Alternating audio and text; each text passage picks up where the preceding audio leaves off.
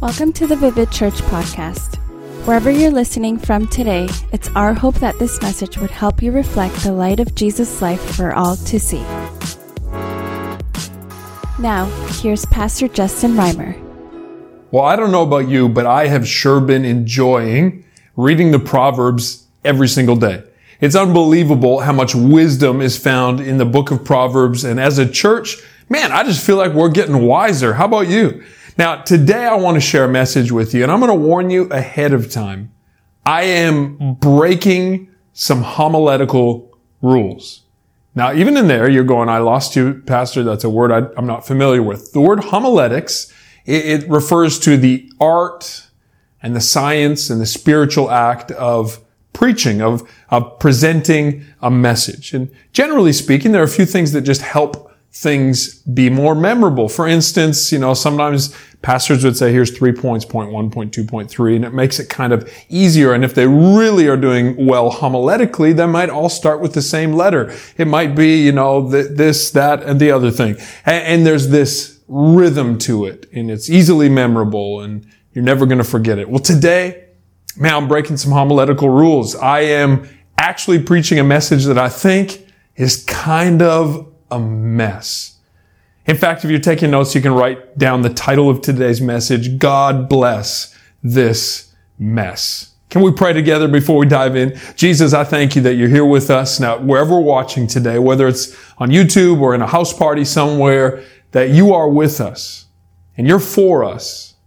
And because you've given us the Holy Spirit, things that are hard to understand or things that seem like they're a little bit messy, you can still make something beautiful out of them. So we say today, God bless this mess. May this message communicate truth to our hearts. In your name we pray. Amen. Amen. When I read the Bible, I find often I'm asking myself some questions about what does it mean? Do you ask yourself that question? I sure hope you do, that when you read the Bible, you're saying, what does this mean? And when you read the Bible, you're saying, what should I do with this? Like, what's my next step? How do I respond to this? It's not just a cognitive practice. It's a uh, application. That's really where the power of preaching comes is not in the information, but in the application. But you know, sometimes when I read the Bible, I also find that it's asking me questions. Do you ever find that? It's like the Bible's almost reading me. I'm looking at the words of scripture and I find it so pointed to my own life that it's asking me questions and it's inquiring of me. I think that's a healthy place to be. When you read your Bible this week, even as you study the book of Proverbs, why don't you, you engage in that dialogue? Ask questions of the Bible. What does this mean? And also let God's truth ask you some questions. You know, that's the Holy Spirit bringing illumination and life to the Word. This week in Proverbs chapter 14, I found myself being asked some questions and I found myself asking some questions. Now I told you this is a homiletical mess because I, I literally sat with the Bible open and thought, I am, I am overwhelmed by how much is going on in here. I'm overwhelmed by how relevant this is to our day. I'm overwhelmed by how much I can receive from this. And I'm also having to look for meaning in things. And I really think that's what studying the Bible ought to feel like. So if you have your Bible with you, open to the book of, Proverbs chapter 14, and we're going to ask ourselves first just a couple of questions. In the first three verses, here's three questions. It won't relate to the rest of the message. It's just these first three verses. I told you, it's a mess, but God bless this mess. Look, look at this. Proverbs chapter 14, starting in verse 1. It says, A wise woman builds her house, but with her own hands the foolish one tears hers down. Whoever fears the Lord walks uprightly, but those who despise him, uh, sorry, but those who despise him are devious in their ways. A fool's mouth lashes out with pride, but the lips of the wise protect them. I, I wonder if you could. Here's three questions I found myself asking. I found the Bible maybe asking of me. First of all, what am I doing? Like in your life right now, the decisions you're making, can you stop, pause, and ask yourself the question, what am I doing? You see, it says that, that wisdom is like a woman with her own hands building her house, and foolishness is like a woman with her own hands, like tearing her own house down.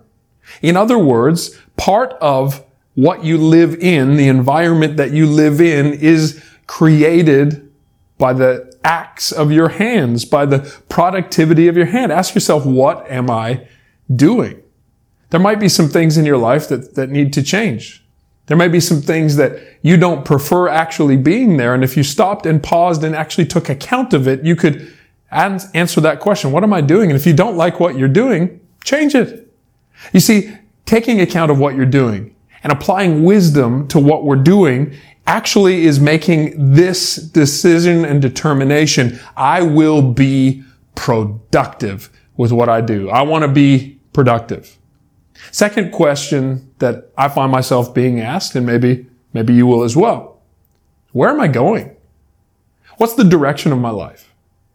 Am I headed in a direction that I want to be going? If I were to stay here forever, would I be happy? If I were to continue in the pathway that I'm going, is that the way that I want to be going? Do you know that you and I, we make a decision and a determination on the direction of our life?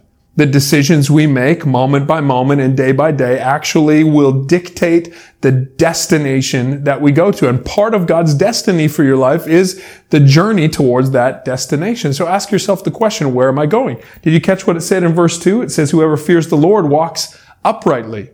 Now, if I answer that question, what am I doing?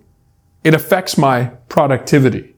It, it, it answers that question, is, am I producing something that I could live with? Or am I actually tearing down something that makes my life worse? When I ask myself the question, where am I going? I think it actually speaks to our posture. Did you catch that? It says that those who fear the Lord walk uprightly. They walk with good posture. They walk with a confidence where they go. They don't have to lurk in the shadows. They don't have to cower and they don't have to crawl. They can actually step up and put their shoulders back and walk uprightly. When I was growing up, my, my grandma used to remind me, seemingly every time she saw me, to stand up straight, to stand with good posture. It's amazing how much it communicates about the confidence we have, the posture that we take. It also is amazing how much it affects our balance. It's amazing how much it affects our intake of oxygen. It's amazing how much it affects our ability to see the world around us by simply choosing to have good posture rather than being cowering down. And it says those who fear the Lord, those who make wise decisions, they actually are postured uprightly in the way they're going. I bet right now, even as you're hearing this, that somebody is adjusting the way they're sitting. I bet right now somebody who is slouching goes, ah, oh, I got to fix my posture right now. And I'm okay to be that little reminder for you. Let the Bible ask you the question, where am I going? Usually these are pretty fundamental questions. What am I doing with my life? Where am I going in my life?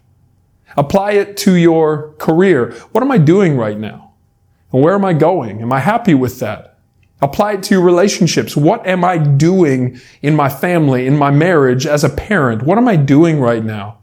And where am I going? And if at any point you're dissatisfied because you say, I'm not being productive with my actions, then change that. And if any point you're unsatisfied because you say, you know what, right now, I am not walking with confident posture. I'm not sure of my next step. I don't have peace in the, the way that I'm going. I'm just sort of wandering around. I find myself tripping on things. Then, then change that. Like take the steps you know to take. One of the greatest decisions you could ever make is not to figure out what God's end goal for you is, not just to figure out where is God trying to take me in the future, but what is God asking of me now? What is my next step? Those who fear the Lord, those who have a relationship with God in right standing, those who have this desire to walk righteously actually get to walk upright. I don't actually know everywhere I will go in my life, but I'm pretty confident what my next step looks like. I don't know what life might throw at me. I don't know the, the, the turns that I'll have to take, the valleys I'll walk through or the mountains that I will ascend, but I do know the next step of obedience that I need to take. Answering that question, where am I going? It affects the posture of the way you live. And then thirdly, ask yourself the question. This is what the Bible asks me. What am I talking about? Like really, what's the content of my talk? What, what, what comes out of my mouth? You know, Jesus put it this way. He said, out of the abundance of your heart, your mouth speaks. Or you could say this, that when your heart is under pressure, what's inside comes out. In fact, it means this, that, that what you're saying actually is an indication of what's going on on the inside. That's why it's funny to me when people say, I know I said that, but it's not really my heart. Or you say, you know my heart. You know what I meant. The truth is that the content of your heart is the content of what's coming out of your mouth under pressure.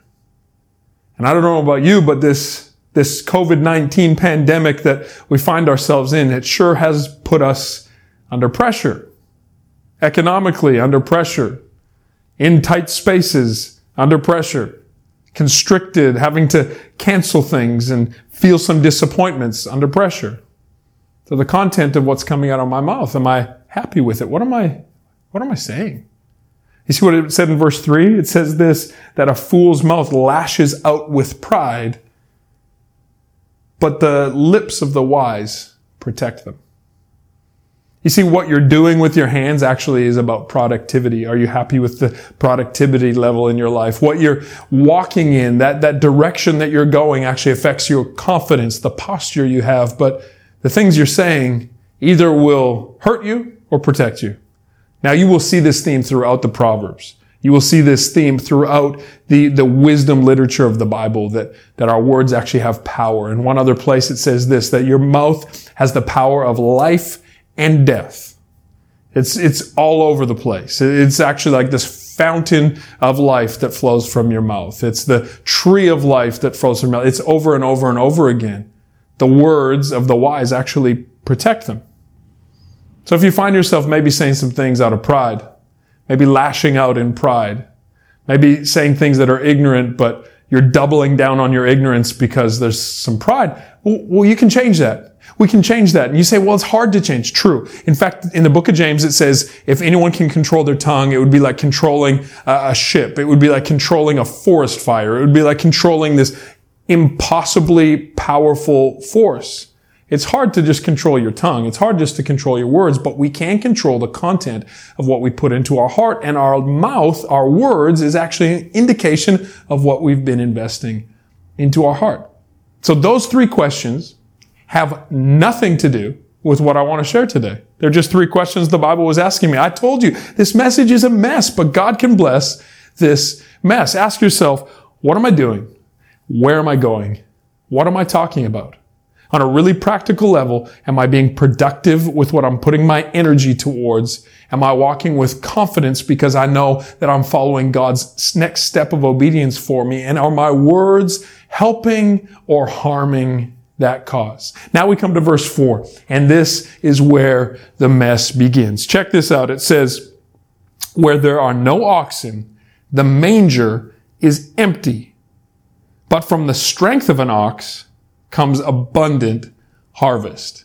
Now, probably, if you're like me, you haven't spent that much time with an oxen. Probably if you're like me, the, the manger is a concept maybe that you only think of when you think of a nativity scene. Here is what is being said. Is that if you have no oxen, which would be beasts of burden, you know, animals that get work done, it's actually easy to keep a clean, neat, and tidy barn.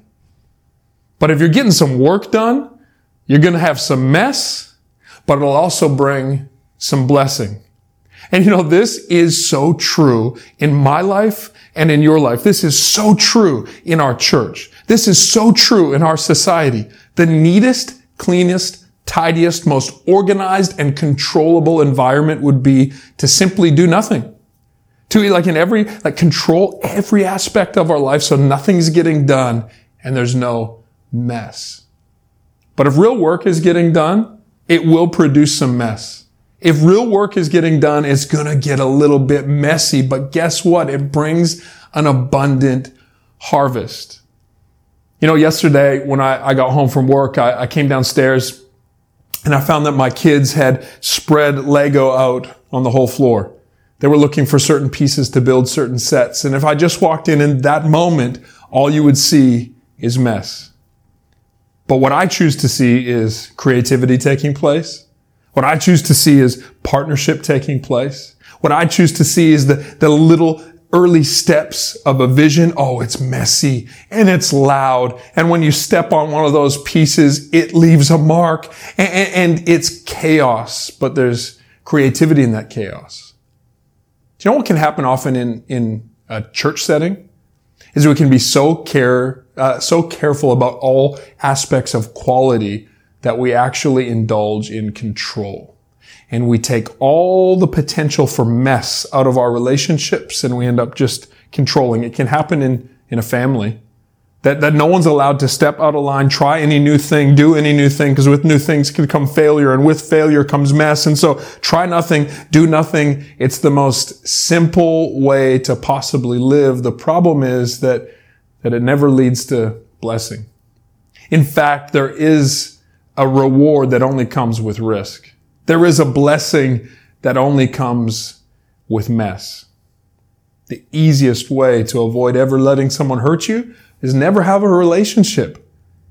Relationships can be messy, but they really do bring blessing. The easiest way to never be uh, like disappointed in a, in a job setting or in a business is to stay unemployed forever. It'll be so neat, tidy, and organized. You never have to get up and go to work. The problem is you'll never have the opportunity to live in the blessing of putting your hand to something that works. The easiest, neatest, cleanest, tidiest way to possibly do society is just make sure that everyone stays out of everyone's way. The problem is we'll never have the, the, the blessing of collaboration that can only come with the mess of conflict. I want to say to us as a church, we're a mess, but God can bless this mess. As a leader, I'm a mess sometimes, but God can bless this mess. As a husband and as a dad, sometimes I'm just a mess, but God can bless this mess. And I believe right now maybe, maybe you're feeling the same way, that there's some aspects of your life that are a little bit messy. And instead of just trying to organize them away, maybe understand that there's some blessing and some of that mess is being produced because you're doing the real work. Now I know there's a real organized person out there, the type of person who loves a good new binder with some color coded folders with tabs on them. And you got highlighters upon highlighters upon highlighters. You got sticky notes to attach to other sticky notes to keep yourself completely organized. And I say the word mess and you're triggered already. But I, w- I want to show you a few areas of our life. Kind of messy, but God brings blessing in that mess. I promised you and told you that this message would be messy. And here's where it starts to get real messy. I don't have any easily memorable points from this point forward. I'm going to jump from, you know, one part of the chapter to the next from this point forward. I want to just show you some of my thought processes as I read about this mess, but I believe the work that, that produces the mess will also produce and make way for the blessing. So three things I want us to think about. Number one, you can either work now or work later. Like you can work now, which will lead to ease later, or you can have life easy now, which will lead to more work later. Let me show you a few verses in this chapter that lead me to that conclusion. Verse six, it says this, a mocker seeks wisdom and finds none, but knowledge comes easily to the discerning. You know what it's like? A mocker says, I'll figure it out myself.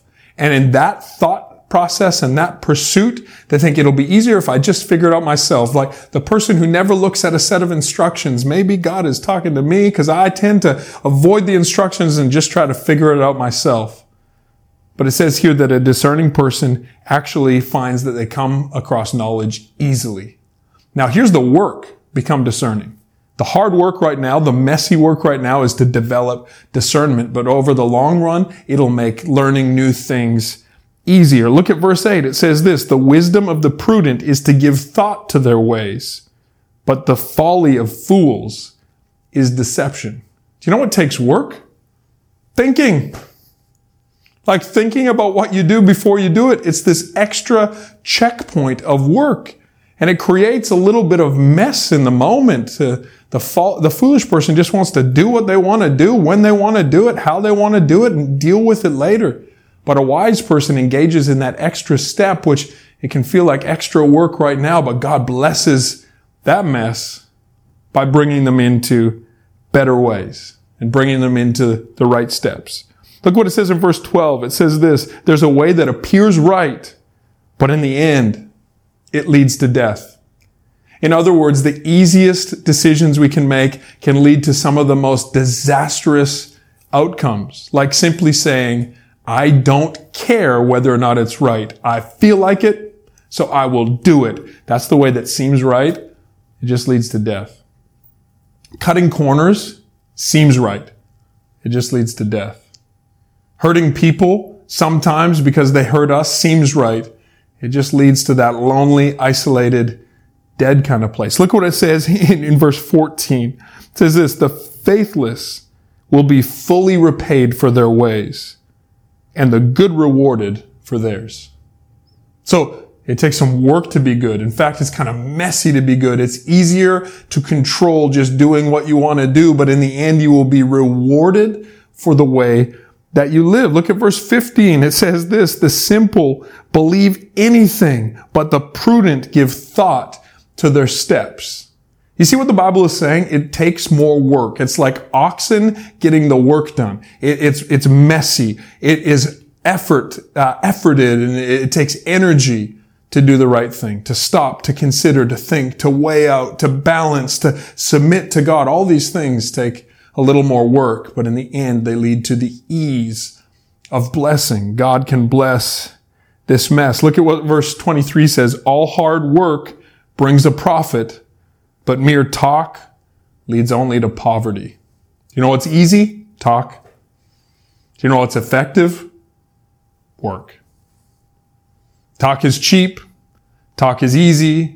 Talk is actually real neat and clean and tidy. I can tell you all the ideas I have and never actually have to mess anything up. But you know, it takes work. Work.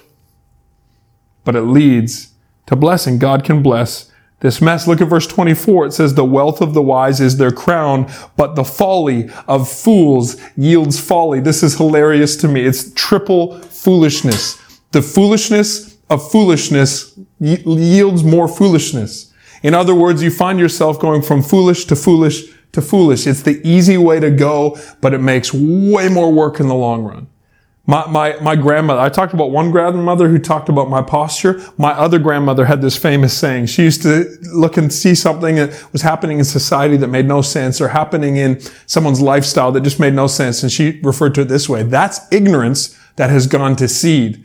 She was saying that's foolishness that is now yielding a crop of more foolishness. That's a promise in scripture that foolishness leads to more foolishness, leads to more foolishness. Foolishness is easy right now, but it leads to more desperate situations in the future. So I don't know about you. Why don't we just make the commitment to put the work in now so we can enjoy the benefit later?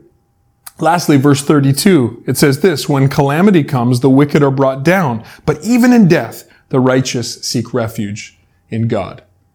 See, the promise to all of us is that calamity is coming. Hard times are coming. Difficult times are coming. But those who are righteous, they actually find hope in God instead of being brought to destruction. So, so repeat with me. God bless this mess. Oh, come on. Say it out. Even verbally where you're at. You're watching in a screen by yourself. Why are you talking to a screen? Come on, say it with me. God bless this mess. See, the truth is, I would rather put in the work it takes so I can enjoy the, the blessing of that work later rather than avoiding the work now and seeing the hardship that is brought later. Second thing I want to say, and you will say this has nothing to do with the first thing. I told you it was going to be a mess. Uh, is this feelings don't have to be right to be real. Come on, think about that for a minute. Your feelings don't actually have to be right to be real. You can be really feeling something. It just doesn't mean that that feeling is right. Just because you're feeling it doesn't mean that it's trustworthy. Do we have any feelers here today? Like anyone who you feel deeply? Like, like you get offended really deeply when you're offended? You get excited really significantly when you're excited? When you get scared, you startle quickly? When, when, when you're sad, everyone knows it? And maybe you, you showcase it in a way you're like, it's one of my strengths. I just wear my heart on my sleeve. But the truth is you just feel a lot of things. Well, the Bible actually speaks to this, that there's some mess in, in discerning and discovering emotion, but there's also blessing in getting this right. Look at what it says in verse 10. Each heart knows its own bitterness and no one else can share in its joy. What the Bible is trying to tell us is this, that your feelings are for you to process. Your feelings are not someone else's job to figure out. Do you know it's not your wife's job to figure out what you're feeling? It's not your husband's job to be able to read your mind. It's not your parents' job, nor is it your child's. It's not your coworkers or your bosses or your employees. It's not your neighbor or your friend or your, your cousin. Like it's no one else's job. It's your job. No one else can feel the things you're feeling, either for good or for bad. And so we need to own our own emotions and we need to understand that they are powerful in their pull. And they can either pull us towards what is right or they can pull us towards what will destroy us. Now, really feeling emotions, processing emotions, it can be a little bit messy. Probably the easiest, neatest, cleanest, tidiest thing to do would be to just shut our emotions off. The problem is we wouldn't actually get any work done. And if we're not getting any work done, it leads to no blessing. Look what it says in verse 13. It says, even in laughter, the heart may ache and rejoicing may actually end in grief. Here's what it's saying is that sometimes the easiest thing to do would just be to feel some feelings and follow your feelings. But even like positive, joyful seeming laughter type emotions can lead to heartache. So don't just choose the thing that feels the easiest right now. Engage in the mess of doing the hard thing and making the hard choice because it'll lead you to, to more health and to more growth. One example would be this. Someone's hurt you. They apologize to you. They bare their heart. They repent. They say, what I've done is wrong. And instead of forgiving them, you say this, oh, it's fine. No big deal. Didn't matter. I'm good. It's okay. And what's, what's taken place here is you've actually, instead of letting that area in your life heal, you've just sort of pushed it to the side. You've shoved the, the potential for pain away and you've chosen the, the momentary lightheartedness of just choosing to be happy.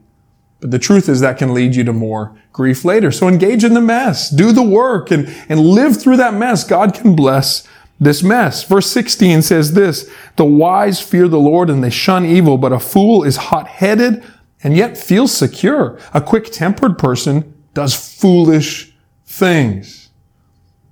Now sometimes you say the feelings I'm feeling are really real. And so I'm just going to go with them. But the truth is those feelings, just because they're real doesn't mean they're right. Like being a hot tempered, quick tempered person will lead you into all sorts of traps. Just saying what you're feeling in the moment without weighing out your words can be a pretty dangerous place to be. So engage in the mess of processing angry emotions. You know what, you know what Paul said? He said, not never be angry, but he said, in your anger, don't sin. I will tell you, it is messy to feel angry emotions, to feel negative emotions and still choose positive decisions. It, it takes work and work produces some mess, but it also brings some blessing. Verse 27 says this, the fear of the Lord is a fountain of life, turning a person from the snares of death. Verse 29 says this, whoever is patient has great understanding, but one who's quick tempered displays folly. And verse 30 says, a heart at peace gives life to the body, but envy rots the bone. Vivid church, can we be the type of people who put the work in to solving the emotional piece of our life, not being dictated to by our emotions, but also understanding that just because they're real doesn't make them right. Like to really deeply, truly feel, to process with integrity the things that we're feeling, but then make decisions based on the values that we share. To make decisions based on our convictions, not just momentary, fleeting, passing emotions. It says the one who's developed that type of patience, it's like life, but envy can rot the bones from the inside out. I don't know about you. I choose life. I'm going to really truly feel. It's way more messy to really truly feel. It's easier to just put on a fake smile and pretend it away. The problem is it won't lead to real, true, vibrant, blessed life. When it comes to the area of your emotions, maybe like me, you could just say, I'm a mess sometimes. But God can bless this mess. Third thing, and, and lastly, I want to say this. We need new systems. We need new systems. Like for weeks, and if we're being more, more honest for years, And if we're being really brutally honest, for centuries, we've had this dialogue in society that we need new systems. We've got some, some distorted systems. We've got some oppressive systems. We live in, in some unjust, unethical systems. We have systems that perpetuate racism and classism. We have systems that leave people isolated and systems that are created to divide. We need new systems. The truth is systems are built to eliminate mess. But what happens is this, that we can end up just following in, in, in the rules of a predetermined system and we actually walk out of the place of blessing that God wants us to be. And so instead of just critiquing the systems, friends, we need new systems. And it's going to take work to create some new systems. It's going to be messy to create new systems. But there's blessing in store. And God can bless that mess. Let me show you just a few of the systems exposed in this very chapter. Verse 7, it says this, stay away from a fool, for you will not find knowledge in their lips. For some, we need a new system of developing friends. We need a new system of choosing who our crew is. We need a new system of determining who the inner circle in our life is because if you spend time with a fool, oh, you're not going to find any knowledge there. Down to verse 9, it says, A fool mocks at making amends for sin, but goodwill is found among the upright. Do you know what? Here would be a, a good system, like a good new system to establish. When we've done something wrong, we need not only to acknowledge that what we've done is wrong, not only to repent that what we've done is wrong, but actually make effort to make amends for what is wrong. To not just say sorry, but to follow through with, how can I make this right? That would be a messy new system to engage in. But I'm telling you right now, God can bless that mess. It would be easier to avoid the, the things that are unjust, to avoid the systems that are broken, to not think about what we don't, you know, feel happy, warm, fuzzy butterfly and marshmallow feelings about. That'd be the easiest, neatest, cleanest, and tidiest. It's messy to get in there and build some new systems. But if we would build new systems, God's got blessing in store for us. Look what it says here in, in verse 20 and 21. It exposes a system of the world. It says the poor are shunned even by their neighbors, but the rich have many friends. Then it goes on to say this, that's the system, but here's God's system, which is messier and takes more work, but it also brings blessing. It says this, it is a sin to despise one's neighbor, but blessed is the one who is kind to the needy. Do you catch that? If you're poor, naturally, you lack friends. And if you're rich, naturally, people, you know, eh, gravitate towards you because people have this system in mind that, that I want what I can cash out right now. But God actually brings blessing to those who care for those in need. And he says it's wrong to shun your neighbor based on what they have and don't have. It's essentially just exposing, don't go through with just the systems around you because they seem like they're normal and they seem like everyone does them. And just because it's normal doesn't make it right. Man, get, get messy, get your hands dirty, create a new system, let God bless that mess. Verse 31, it says this, whoever oppresses the poor shows contempt to their maker, but whoever is kind to the needy honors God. Vivid Church, let's honor God. Let's choose kindness to those in need. Let, let's stand up for what is right, not just standing against what is wrong, but making moves towards what is right. Not just exposing that's oppression, that's wrong, that's unjust, but actually stepping up to do what is fair and equitable and kind and just. Let's show honor to God. Let's, let's honor the Lord in the way that we show kindness to others. And then lastly, verse 34, it says, righteousness exalts a nation, but sin condemns any people. I really believe it's the heart of God to bring honor to our nation. And he says that this is like a weird, patriotic, nationalistic thing you're saying. No, no. It says this, that it brings honor to any people. Doing what's right brings honor to any people. God loves all people. God loves every nation. He, he loves people in every era. For God so loved the world that he gave. He, he loves humanity. He loves people and it's his heart to pour blessing into our life. And he is saying this, I want you to choose right paths. They're messy, but they bring an abundant harvest. I want you to really do the work like, like a group of oxen working together. Sure, there's going to be mess. Sure, you're going to step on some toes. Sure, it's going to take more effort than just going with the flow, but there's also more blessing there. Now, let me ask you, did I follow through on my promise? That was a messy sermon, wasn't it? there's no flow. There's no memorable first letters of things that have this, you know, uh, alliteration that helps us to remember them. But this is kind of the way I read the Bible. I ask it some questions and I let it ask me some questions. Like, what am I, what am I doing and where am I going and what am I saying? And then when it comes to the mess, God, I would rather work hard now, empowered by your spirit to enjoy the blessing that you promised later than to live in ease now and miss out on that great eternal blessing. Oh God, I, I would rather deal with and allow my emotions to be part of what you want to use to bless me than to, to put them to the side or to put them in the driver's seat and let them control my life. Just because it's real doesn't make it right. So give me discernment to develop an understanding of what you're leading me into. And then God, help us to create new systems.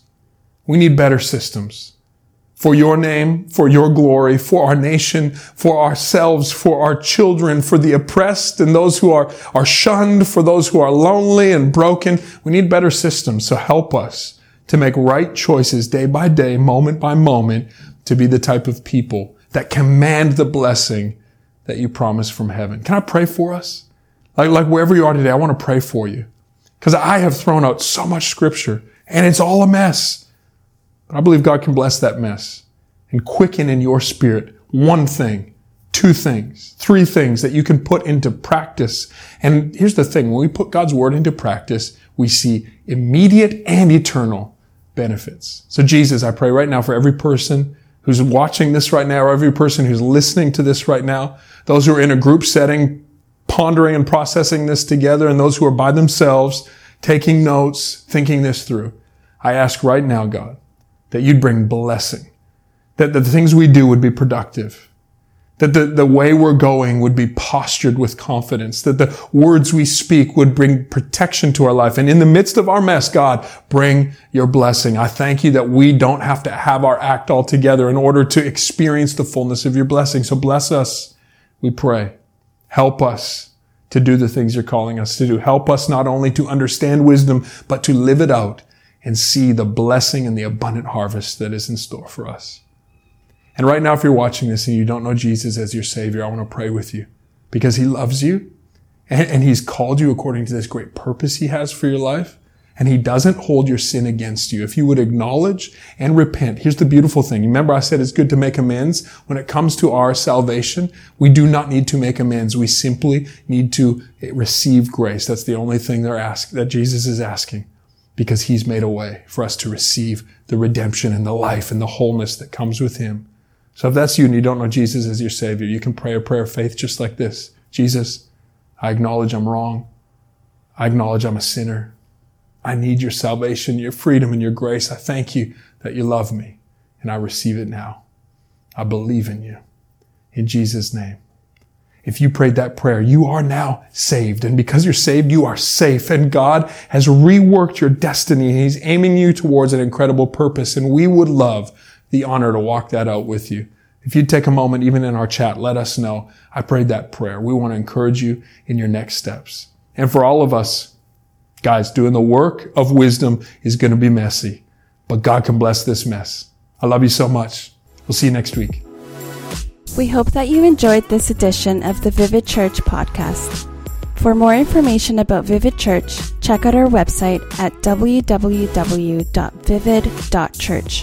or look us up on Instagram at vivid.church.